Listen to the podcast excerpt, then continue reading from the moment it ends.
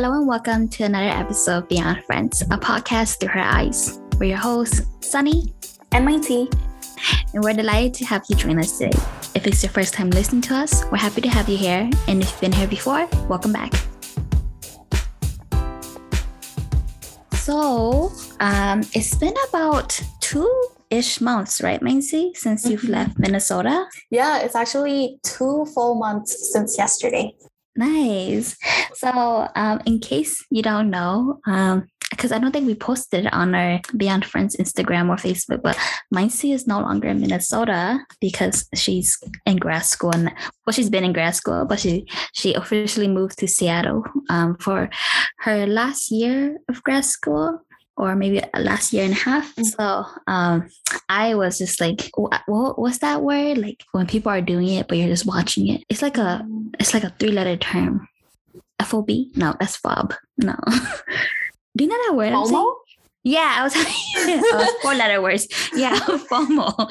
I was having FOMO when I was watching you and like our other friends like Instagram story, and I was just like, because if you didn't know, right? Like I was supposed to go yeah. on the trip with you, yeah. but then I was starting my new job. Yeah. yeah. How was it? It was good. I think in terms of like logistic stuff, it went pretty smoothly. Like the travel from Minnesota to here in Washington, it went well. I drove my own car, my Camry, and I fit whatever I could in there. And so I, I really came to start a, a new humble life here.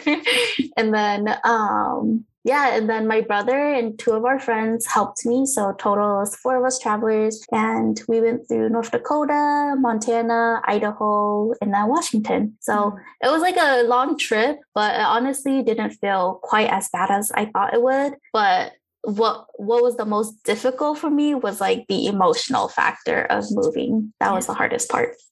What do you mean by that? Like, yeah, the emotional factor. Because I remember seeing your sister's, uh, one of your younger sisters' Facebook posts, and mm-hmm. I thought you were getting married, even though I know you were leaving. I was like, oh, that photo, like she's she just got off to get married. Because it looks like a very typical photo.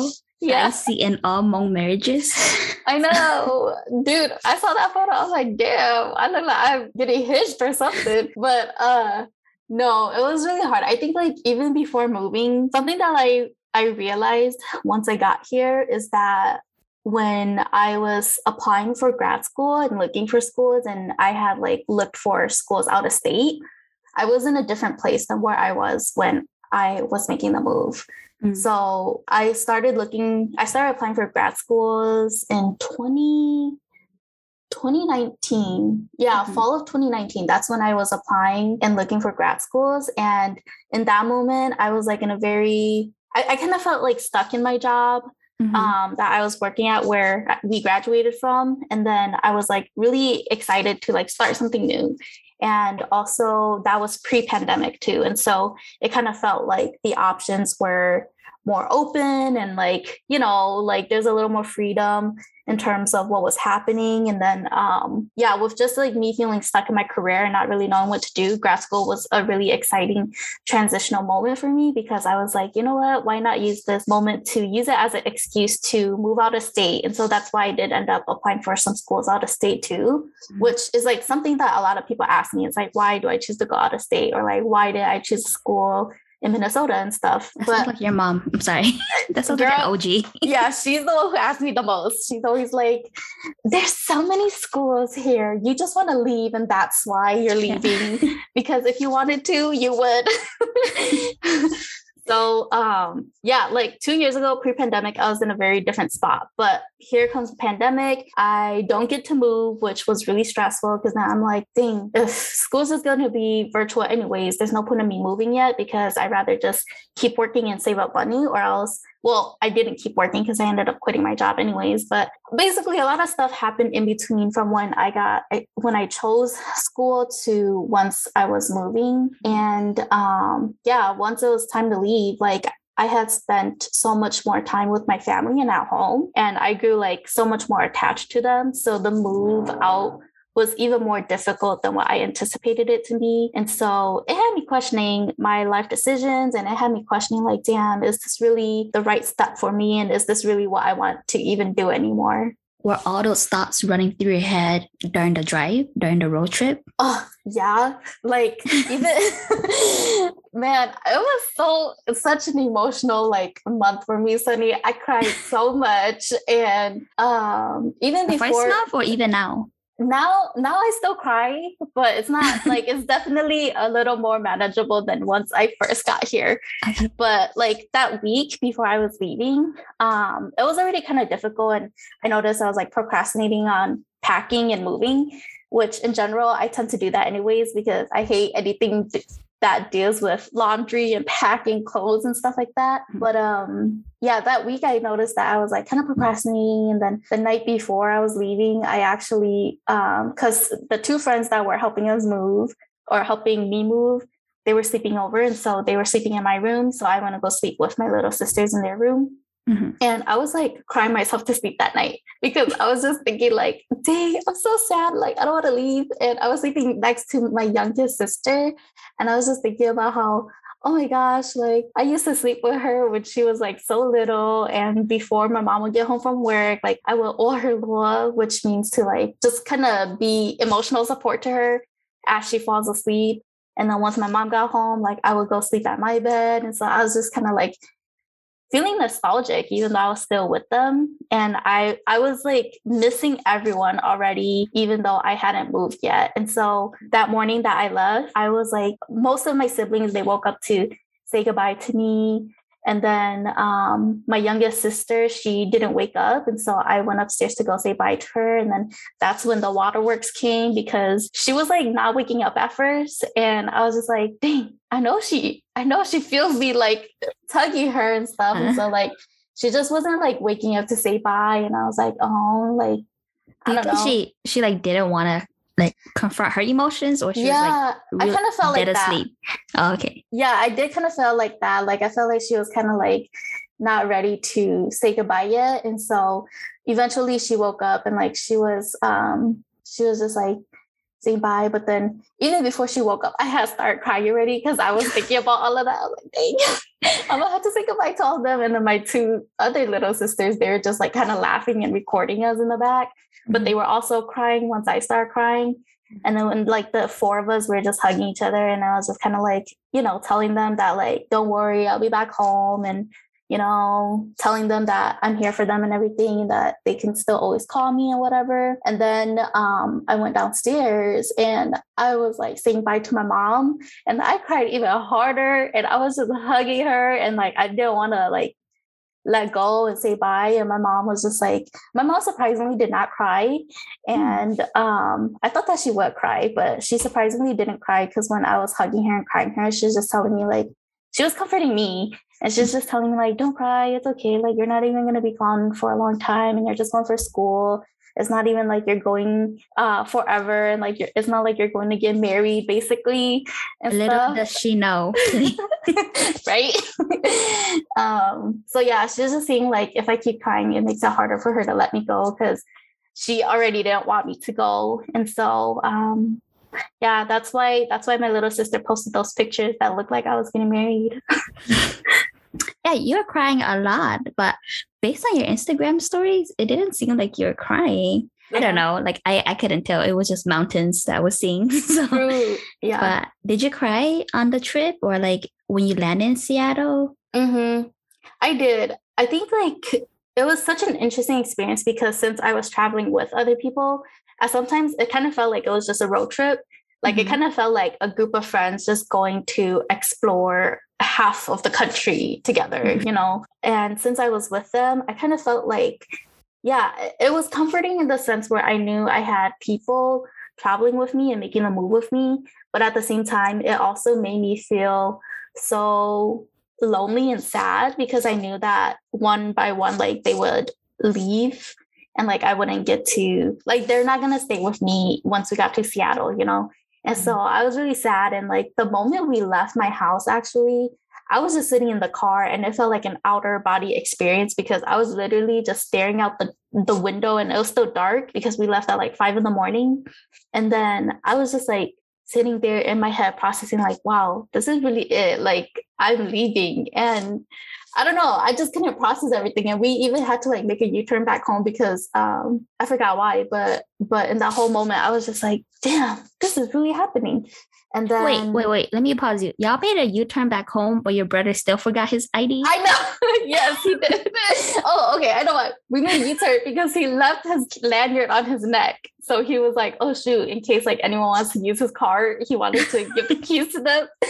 yeah, he didn't my brother went with us and he forgot his uh, wallet. So he ended up not even being able to help us drive. Which okay. is so funny because my little sister kept teasing him, like, where's your useless brother?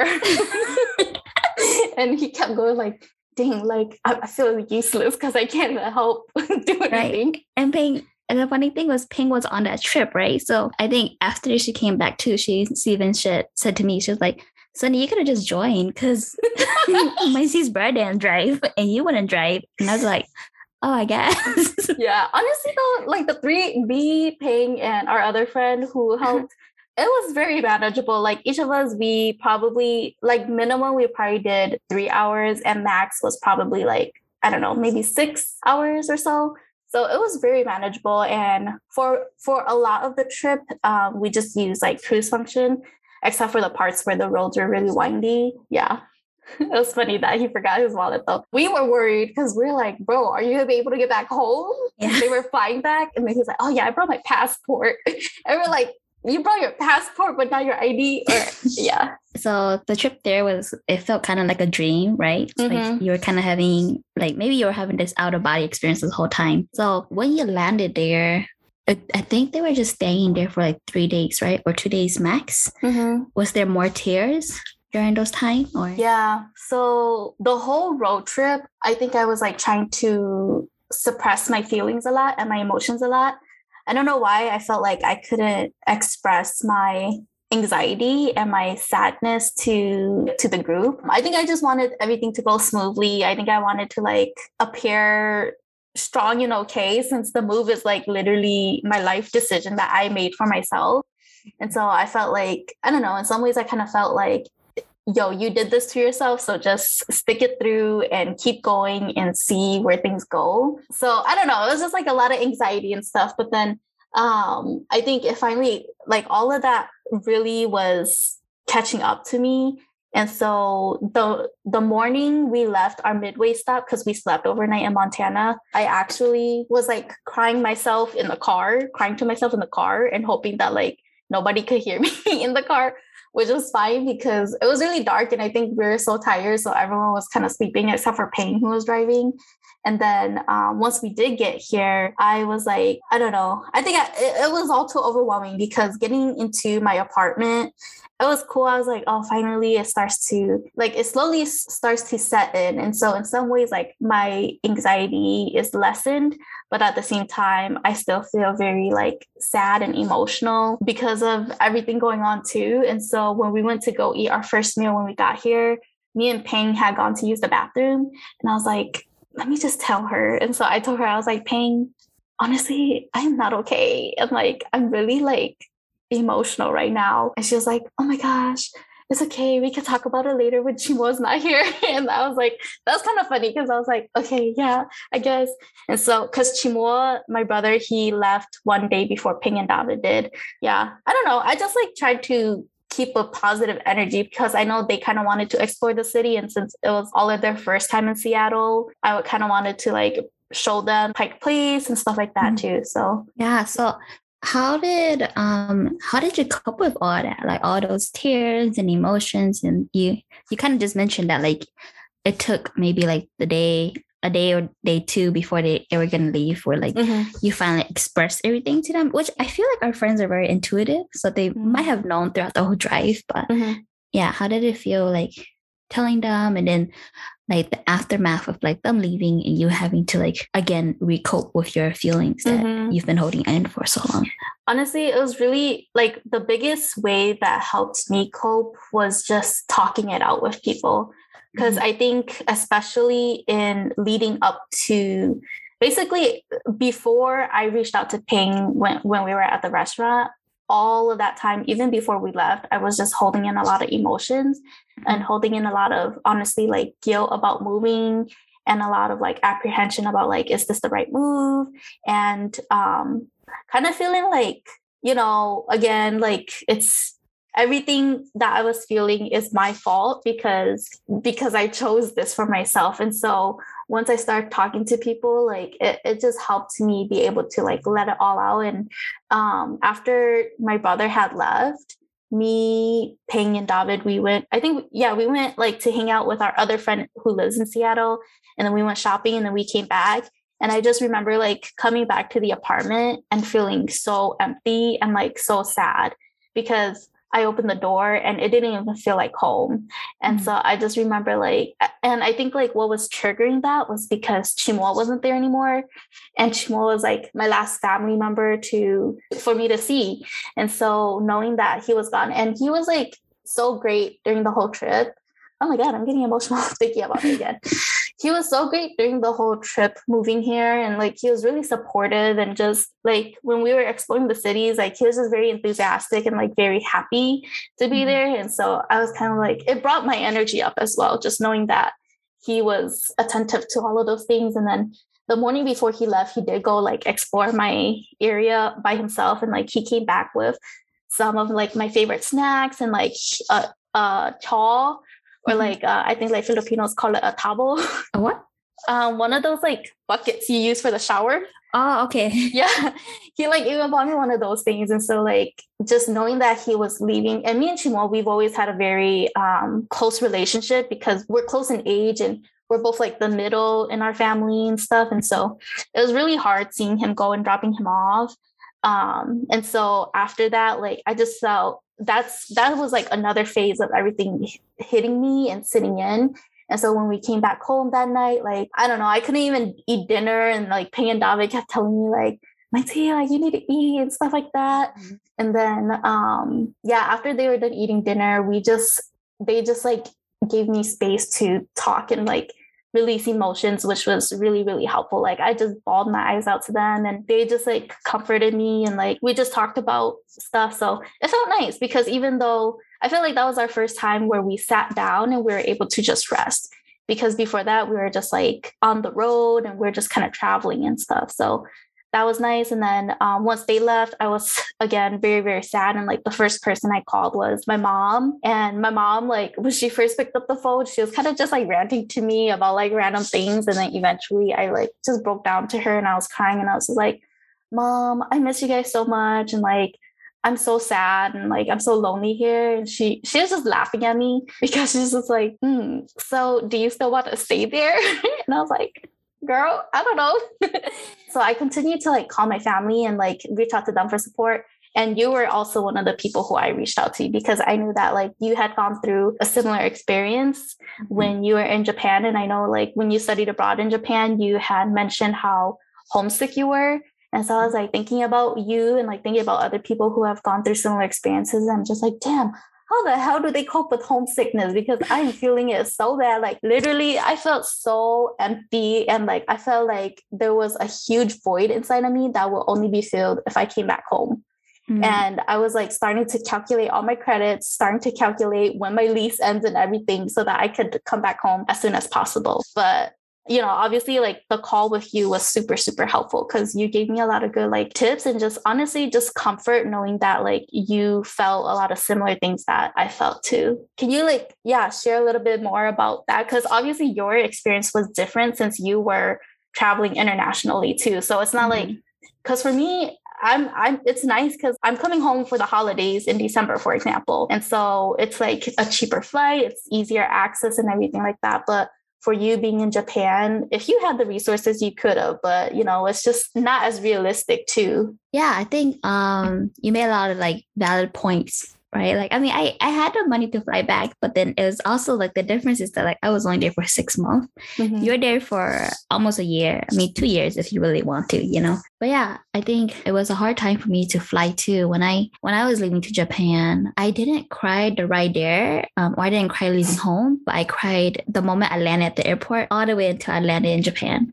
So my and I cried because my mom was crying when I got to the airport, and she was kind of like she was giving me like tough love, right? It wasn't like words of comfort; it was more words of like kind of like what you were saying to yourself. She was saying like, you chose this life, you go and live it. And I was like, damn, okay, you know. So, but I knew it came from like a place of love, right? So, um, but it's still it, it like it made me sad because it just made me like think that yeah, I did choose this life, you know, like yeah, yeah I chose to like live far away. But you know, I I think I during that time too, I was in a state, like a mindset and like an emotional state where I was like, I need to go anyways. Mm-hmm. That I can no longer stay here because um it's not gonna be beneficial for my growth. So I had to mm-hmm. go. So similar to you in 2019, I had a in 2017. So when I landed in well, like the ride to Japan was just crazy. I don't know. I was trying to save money. So I had booked I didn't book a, a round trip.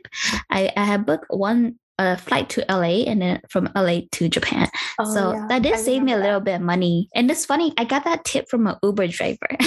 Oh. he was like, uh, I, I don't know why I took the Uber, but then um, he, you know, he's just having small talk, and I was like, yeah, you know, I'm I'm gonna go to Japan pretty soon, and I don't really know like what how is the cheapest flight. And he, I guess he used to sell flight tickets or something. Oh, so uh-huh. or he was like a travel guide or whatever. So he was like, oh, you know what? You should book it like this. And I was like, okay.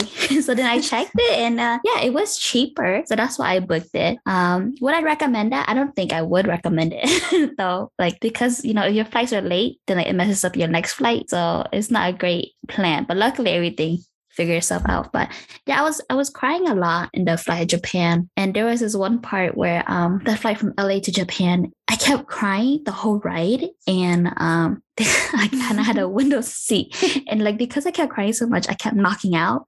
So like I would knock out, wake up and cry more and knock out again. Mm-hmm. And then uh, this guy next to me, and he just looked so uncomfortable. You know, the seats are tight too. Yeah. So he was just like very uncomfortable. And I'm sure he was like, this girl is crying so much. like and it's like a I think it's like a good eight, maybe 10 hour flight. so like, I think he was just kind of over it. And you know, I knew I knew he was over it. I know I was over it. Even the flight attendant who was serving us food, she looked girl, I, I think I missed one meal. I kept crying. and then uh-huh. when I uh-huh. knocked out, because I remember one there's the moment where I knocked out and I woke back up and he just got done eating. And I like the lady with his food was so quick because I think she was like, nah, I'm not gonna feed her. She's like, she don't get no food today.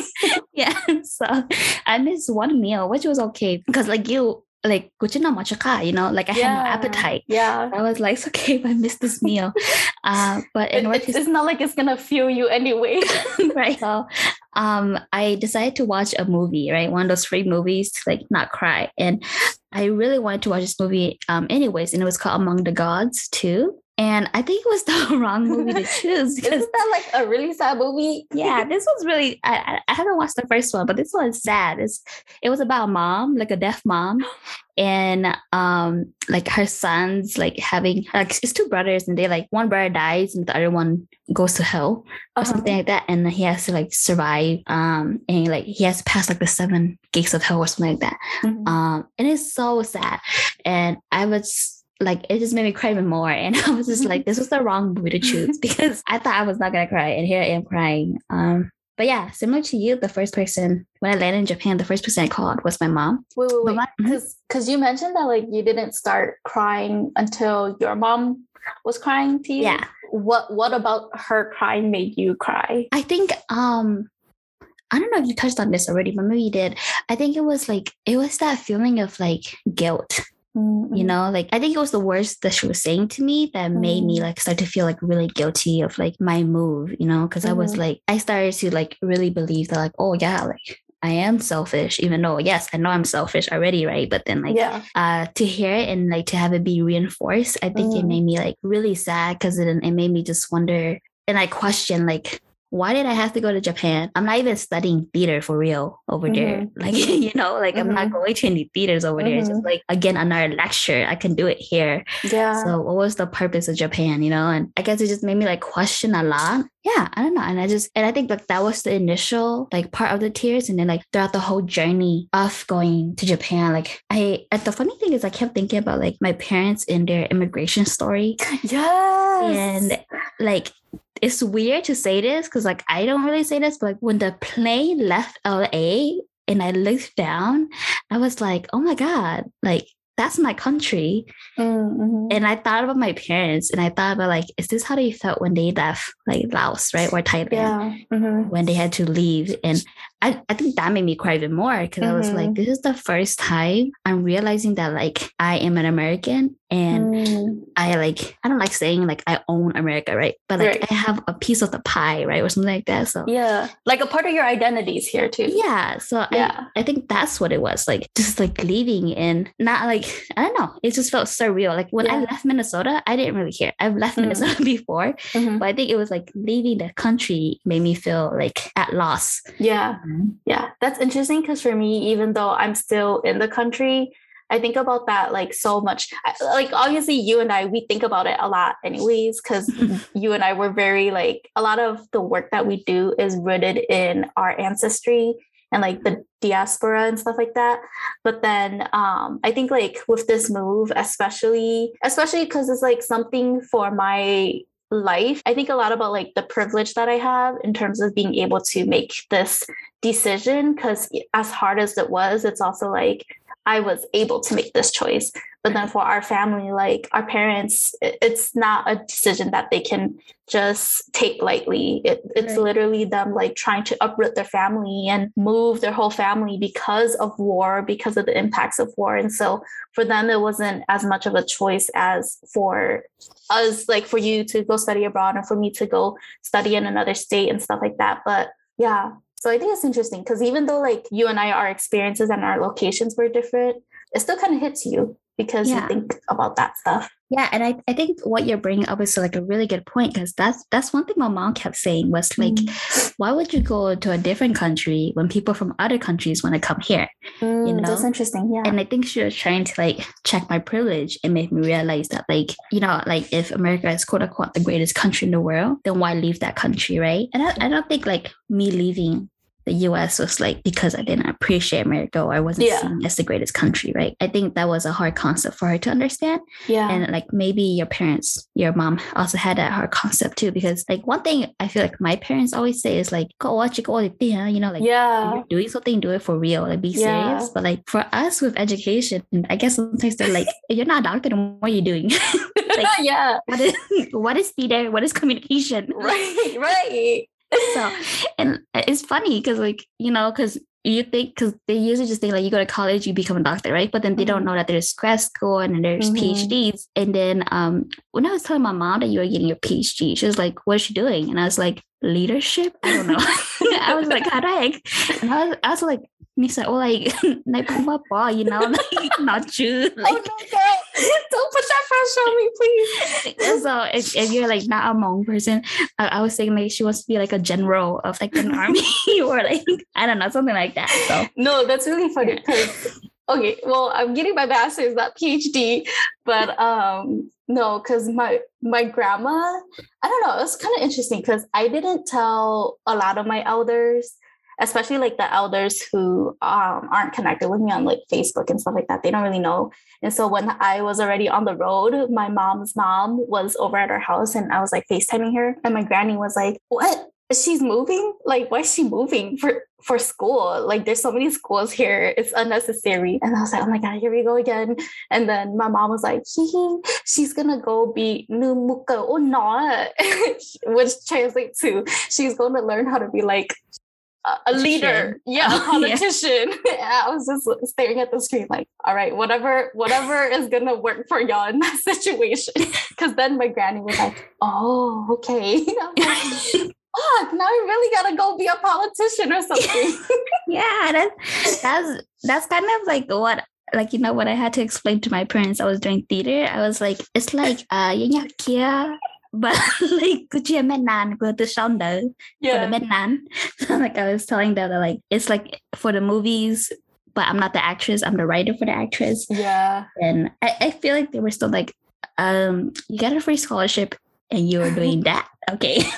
But then to, to your like for in response to like what your mom said though, I think that like a lot of a lot of that is coming from their like survival mode and like mm-hmm. because when you think about it like our parents they didn't they again they don't have the privilege to make these decisions selfishly they always had to make decisions for other people or accounting for other people which that doesn't mean that like for us our decisions didn't account other people it just was in a definitely ex- different way because what did your mom say again oh like do something you got to do it with purpose you gotta yeah and do like, it for real yeah do it for real and like with the whole country part too because yeah because even for my dad my dad was like when my dad was comforting me he was also lecturing me at the same time because he's mm-hmm. just like yeah it's okay like just go and work hard but when you work hard just make sure that it's all worth it and it's all like 景仰 which mm-hmm. means like uh, what does that translate to like I would say like worth your time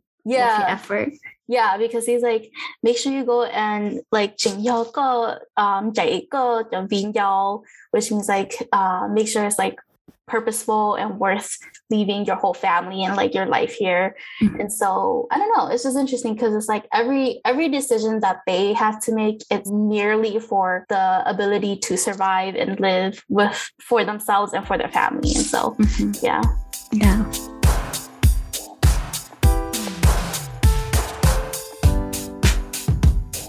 I think our phone call when you left, it, it was met with like a lot of tears. Like, mm-hmm.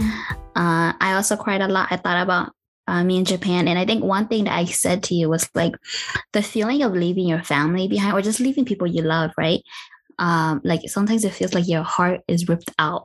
Mm-hmm. and like it's like there's just this uh, big hole and you're yeah. like, oh, what do I do with it? And I think another thing that like maybe the reason why you and I like I mean not say that it's totally unique to us, right? I think mm-hmm. like other other folks who've like had this type of transition um feel it too. But like I think it was even harder for me was that, you know, like being a child of divorced parents, like I've only seen people or I've only left people because mm-hmm. because the relationship went bad, right? Yes. Like there was mm-hmm. no no way of fixing it. So mm-hmm. it was the first time in my life leaving when the mm-hmm. relationship was good. Yeah. So I didn't know how to like cope with that feeling. And I think that's where a lot of the guilt came from. Yeah. Was like if it's not bad, or it's kind of like if it's not broken, why fix it? Right. Right. And that's kind of how I was feeling too. Mm-hmm. No, I felt the same thing because I was like, like what I was saying earlier. I kept thinking about how other people handled these kind of situations because I was thinking, um, I've always been on the end where people are leaving me in the sense where like my sister left to South Korea for two years to teach abroad, and not that I felt resentment towards her. I was like definitely super happy and excited for her, but in in those years that she left, it was kind of like a, a, ripple effect of like all my older siblings leaving out the house. Mm-hmm. And then all of that responsibility laid on me, my senior year of high school, to take care of my younger siblings. Not, not only that, but like with my dad um, and the divorce and stuff like that. And so I'm always, or like even when my mom would just leave for vacation, I'm always like excited for her and stuff, but then I would be the one at home missing her. Mm-hmm. Um, and so it's always like, dang, I've never been on the other end of things where I'm the one leaving for a long period of time and everyone else is at home. And mm-hmm. so, um, yeah, that was definitely interesting for me because then I got worried because I was like, I hope that like people at home aren't resenting me or aren't feeling like I abandoned them.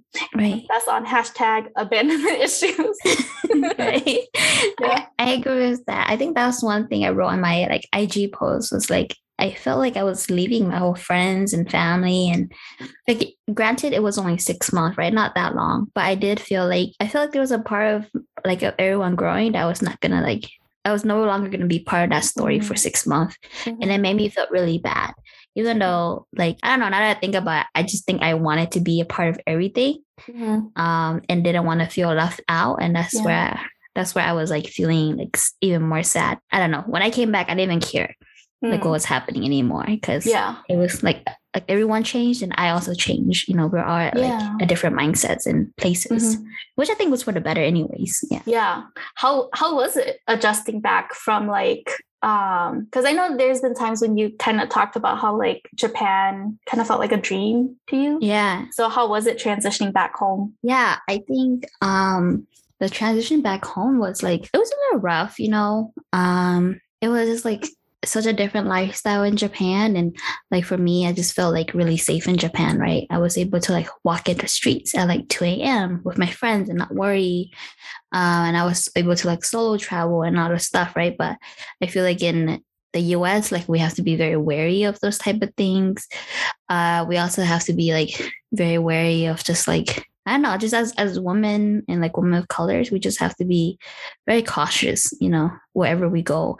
Uh, not saying that like shit like that don't happen in Japan too. Like I definitely like saw like racist people and stuff over there too, but I think it's like so minimal or like pushed away from like the broader society that it was is like it wasn't as prominent as we would be like we would see you know like i rarely saw like um houseless people in japan you know? And when i did encounter like encounter them like i remember my friends and i we were taking a photo like it was like one of those like photo stands that had like the cutout face and we were taking it at the train station and there was like this houseless lady in the back and i think she was setting up her her bed and i didn't really pay much attention to her because i wasn't you know like i was taking a photo i wasn't really thinking of her and then when i had snapped the photo she got really upset and she like ran up to us and she started like cursing us out and i was just like whoa what the heck? Like i've never encountered this before in my life you know? But i think that that made me like realize that like oh like it's not just like i say it's a dream and stuff right? But i think like at the end of the day like yeah it's a dream to me but it's like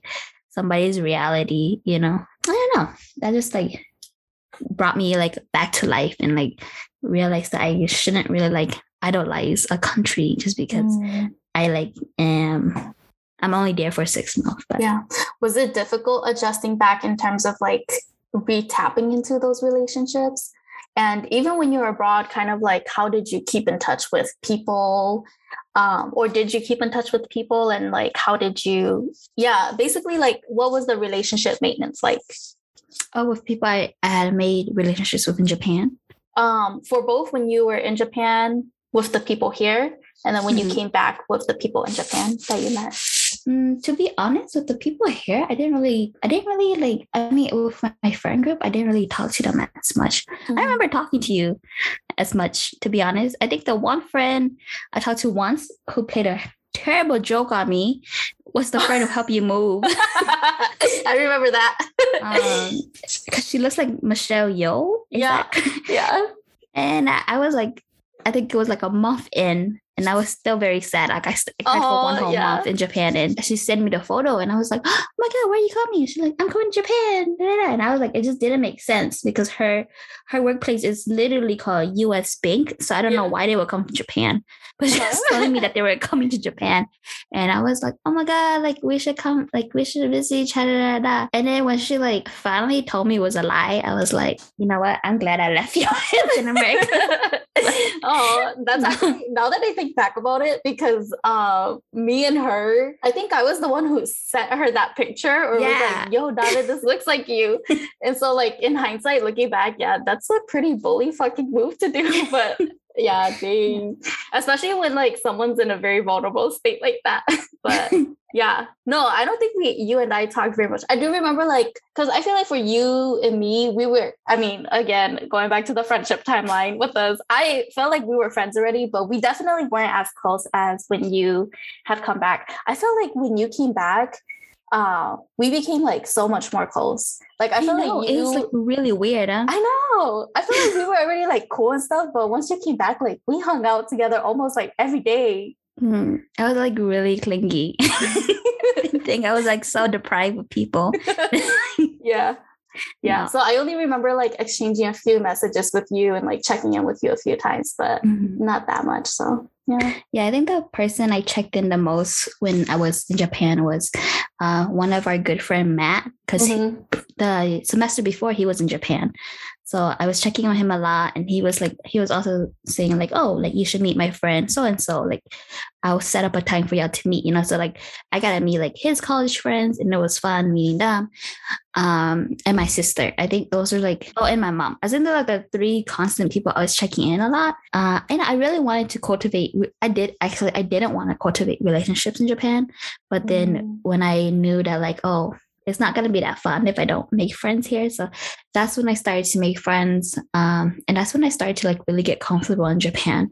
It was like making friends and just finding like my group. And then when I left uh, and came back to America, like I definitely was like, oh yeah, like we're not gonna be talking anymore. We're not gonna hang out. But then like I actually still talk to them, you know. And I think that was like the thing that surprised me the most was, oh, like these aren't just I don't know, like sounds weird, but I was like, oh, they're also human. like they also Mhm. have feelings. You know, like sometimes I have this like tendency to like want to detach myself so much that like Mhm. I remove so much of the emotions and I just think about it like very logically. But I think that's why it was so hard for me to like transitioning back because I just remember like crying. Because like I, I stayed in Japan for six months because I wanted to experience the new year. Um, but my study abroad had ended on Christmas. So I think for like the extra two weeks, um, I was just kind of bouncing around different Airbnbs in different parts of Japan by myself. And the first two days, I was just like a mess. I was crying and I was calling Matt, and I, Yeah. I, I also told him the same thing. I was like, I feel like my heart is ripped out and everything. Like, I just don't know how to like deal when you were still in. Japan? Yeah, when I was still in Oh, Japan. mhm. Um, because you know, like I had left the city that I Yeah. studied in and I went to like Tokyo, right? So really, really sad. Um, but then he was just like, you you'll get through it. Like when you come back, you have me and everything. So it was nice to like have that support system too and have Yeah. someone who like who went through the same thing and like yeah, I think similar to you, like everything I was saying, Matt understood it. And Yeah. he was able to like word out my feelings so perfectly that it made me feel like, okay, I'm not going crazy. Like this Mhm. is normal because Yeah, yeah, you've experienced it. So I think that's so important though, because for me moving here, I didn't know, and I'm not like, I don't have any family or close friends here. And I only know like two people from high school who also live in Washington. And then um, we also have someone who we, a friend from college that had just moved out here a year before me too. And so, um, me and that friend like we're we're cool and like we hung out in college and stuff a few times but i'm definitely like not that close with her but she's been so helpful in this transition and just like being welcoming and like inviting. She actually like invited me to her and her friends friendsgiving recently too. And so like just having someone like that to support or like be i know for you like matt wasn't in the area but he was able to still connect you with people and like Mhm. you know give you tips and everything. And so it definitely gives you a sense of comfort to just know like oh okay so everything's gonna be okay. And like you're gonna be okay. Yeah. And I, I love that. I think, um, you know, and like we titled this episode like living our best life. yeah And um, maybe you're not there yet, but maybe you are already living your best life. But yeah, for me, I say Japan was living my best life because I feel like the first time I was like living for myself, right? Or Mm. like really living with like nobody knowing me, right? Or Mhm. like being able to create like this new persona, which I never did. It was like, I don't know, very tempted to, but like never fully creating anything, right? It's like being very authentic to yourself. Yeah. So I want to know like, are you living your best life right now or are you getting there? Like what's what's happening? yeah i think like sometimes i don't know what living my best life means i think like for me that phrase almost comes and goes sometimes in terms of like sometimes i feel like i'm at my best and and then it can go away but then come back depending on what's happening. So to be honest like my life here in seattle so far has i don't feel quite like that yet. I don't quite feel like totally fully connected with myself. I feel like times when i feel like that is when i feel like i have my shit together too and when i'm able to have a little more freedom and like when i feel more secure and stuff and right now I'm still unemployed. And I think that's a huge aspect of it because it stresses me out when like I have to worry so much about financing and um, just stuff like that. But I think that once I start meeting more people here, making more friends, once I like get a job and feel more financially secure and like I'm able to kind of release myself and put myself out there more, um, I will be able to feel more at ease with those things because I feel like right now there's still a lot that I'm holding back, especially because of finances and like stuff like that. So I think I'm like getting there. Like even now, I still get homesick sometimes, and like um, I still like cry and get sad, but I definitely feel better compared to when I first moved here. I think that's gonna transition me to like our kind of like final questions of the podcast is like so you were saying how you were like the, literally the minute you moved there you were calculating the when you're gonna leave. Mm-hmm. Uh, but now that it's been two months and you've kind of like know how to combat your homesickness, like are you still planning to leave early, or are you now like finally gonna give I don't know like Seattle a chance and stay longer? No, I think I actually yeah I think I do want to stay longer. Mm-hmm. Originally, mm-hmm. like even before moving, even though I felt like apprehensive about my move, I was like I still feel like I'm gonna stay longer than a year because I just don't feel like I'll get the full experience. And mm-hmm. then when it, that week I did did move, I was like, okay, fuck it. I'm I'm coming back home.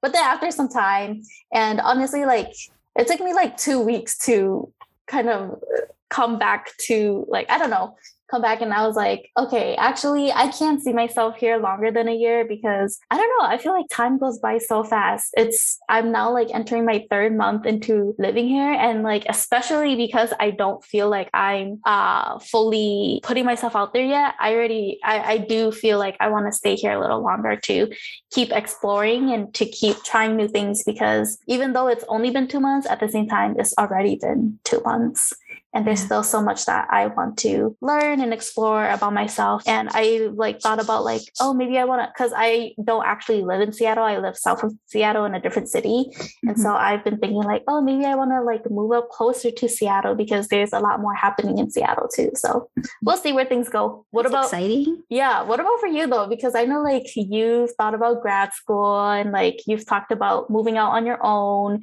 even if it's not out of state and stuff like that. Kind of where's your head with your uh, with either grad school, moving out of state, or moving out on your own? I think I definitely do want to move out my own, but I think I run to two complications, right? Which I think you and Peng have been really great at like solving them, which is like moving out on my own is like, and if it's not for education, it's gonna run to like a lot of like, are you going for a boyfriend? Like, or like, what are you leaving for? You know, like, why would you abandon us? You know, so yeah, I think the move I feel like I kind of have to make is moving for education which mm-hmm. would be like more justified which i feel like your move is like even though like some elders may like not understand it they justify it because they're like oh it's for school. She's coming yeah, back right? for sure. Yeah. But uh when you're moving on your own they're like oh she's not coming back. Yeah. Or like yeah. or they sometimes they might feel like spiteful right? And they're like yeah. ah, she's not gonna survive a year she's gonna come back running, you know. So, but I do think I want to move on my own. I think I think it's something everybody should experience, and I feel yeah. like because I experienced it for four years in college, like uh, you kind of miss that freedom when you're when you're with your family, right? Like there's there's just certain things that like you you can't do, right? Mm-hmm. Or like because at, at home, even though like no matter how like progressive your family is like you still carry on like very traditional mm-hmm. um expectations right of among daughters it just feels like oh like i can't really can't go out you know mm-hmm, mm-hmm. like can't drink and stuff so yeah i think i want to move uh, out i don't know when but hopefully like within the like next two years or mm-hmm. three years you know and um initially you know i wanted to go like teaching abroad teach abroad like teach in mm-hmm. japan or teach in korea but the job i'm making now like it pays more mm. than me being in a different country. So it, it sometimes it makes me question like, oh, like why do I want to go over there now? You know, mm-hmm. like if I just want to go to that country to like have have have fun and go vacation, then I should just go have fun and go on vacation over there mm-hmm. instead of like actually working over there, right? I don't know. So I like I question it too, and yeah, I do think of a grad school, but the process of grad school seems very scary. I don't know. It's like people just make it sound very complicated, which yeah. this could be another like podcast episode for us, but yeah, grad school sounds terrifying to apply to. Regular college mm. sound much easier, but for grad school, it sounds like I, I really have to prove myself. To it's definitely why. different. Yeah. yeah. Yeah. A lot more work and yeah. reflection, I would say. But honestly, it's for me, that experience was very, very, very helpful in terms of self awareness. But, and even like living by, like, for, I, as sad as I get and like as lonely, like the thing that I struggle with the most here is feeling lonely and feeling alone, which is mm-hmm. super interesting because I think about this a lot. Like, why do I feel so alone and why do I feel so lonely? Because I'm already so used to being independent. I'm so used to like like I I'm I've been single for a lot of my adulthood too. And so it's just like I'm so used to being alone and stuff like that, but I'm not used to being by myself which is really interesting because there's that saying where like you'd rather be alone and feel lonely by yourself than be with other people and feel lonely. But then mm-hmm. at the mm-hmm. same time, it's just like it, it's nice to have that physical connection with other people because you feel that comfort and stuff like that. So, like as hard as that has been to navigate, I'm also like reflecting and like giving myself credit because I'm just like, damn, this move was a really big step in my life, and like even though I don't feel like I'm living my best life right now, I am definitely manifesting great things coming my way. And I definitely still feel like really proud of myself and glad that I made this move because I think mm-hmm. that, yeah, I think it's just like been a good experience for me. And so I would say, like, for anyone who is thinking about it or who wants to, like, you know, it, it takes a lot of thinking and it's freaking scary as hell. And it's like, it's, it's a huge investment in terms of like your relationships, money, everything like that. But if it's something that you are really interested in, like take some serious thought and consideration into making it happen. Because even though like it's hard, it there's a lot of good outcomes that come out of it too. Yeah, definitely. Those are such great tips. I will use it too, just yes. not the listeners. Yeah. But yeah, thanks for having this conversation with me, Mai Xee. Of course. It was really nice to catch up and just hear from you again. No, yeah. thank you for being there and for like talking through with me about this stuff. Because again, it was super helpful talking to you when I was going through it. And even now that like I'm two months into it, um, it's nice to like catch up with you and revisit these things because I think that like we talked about like other things that we didn't know about too. So it's always nice to hear.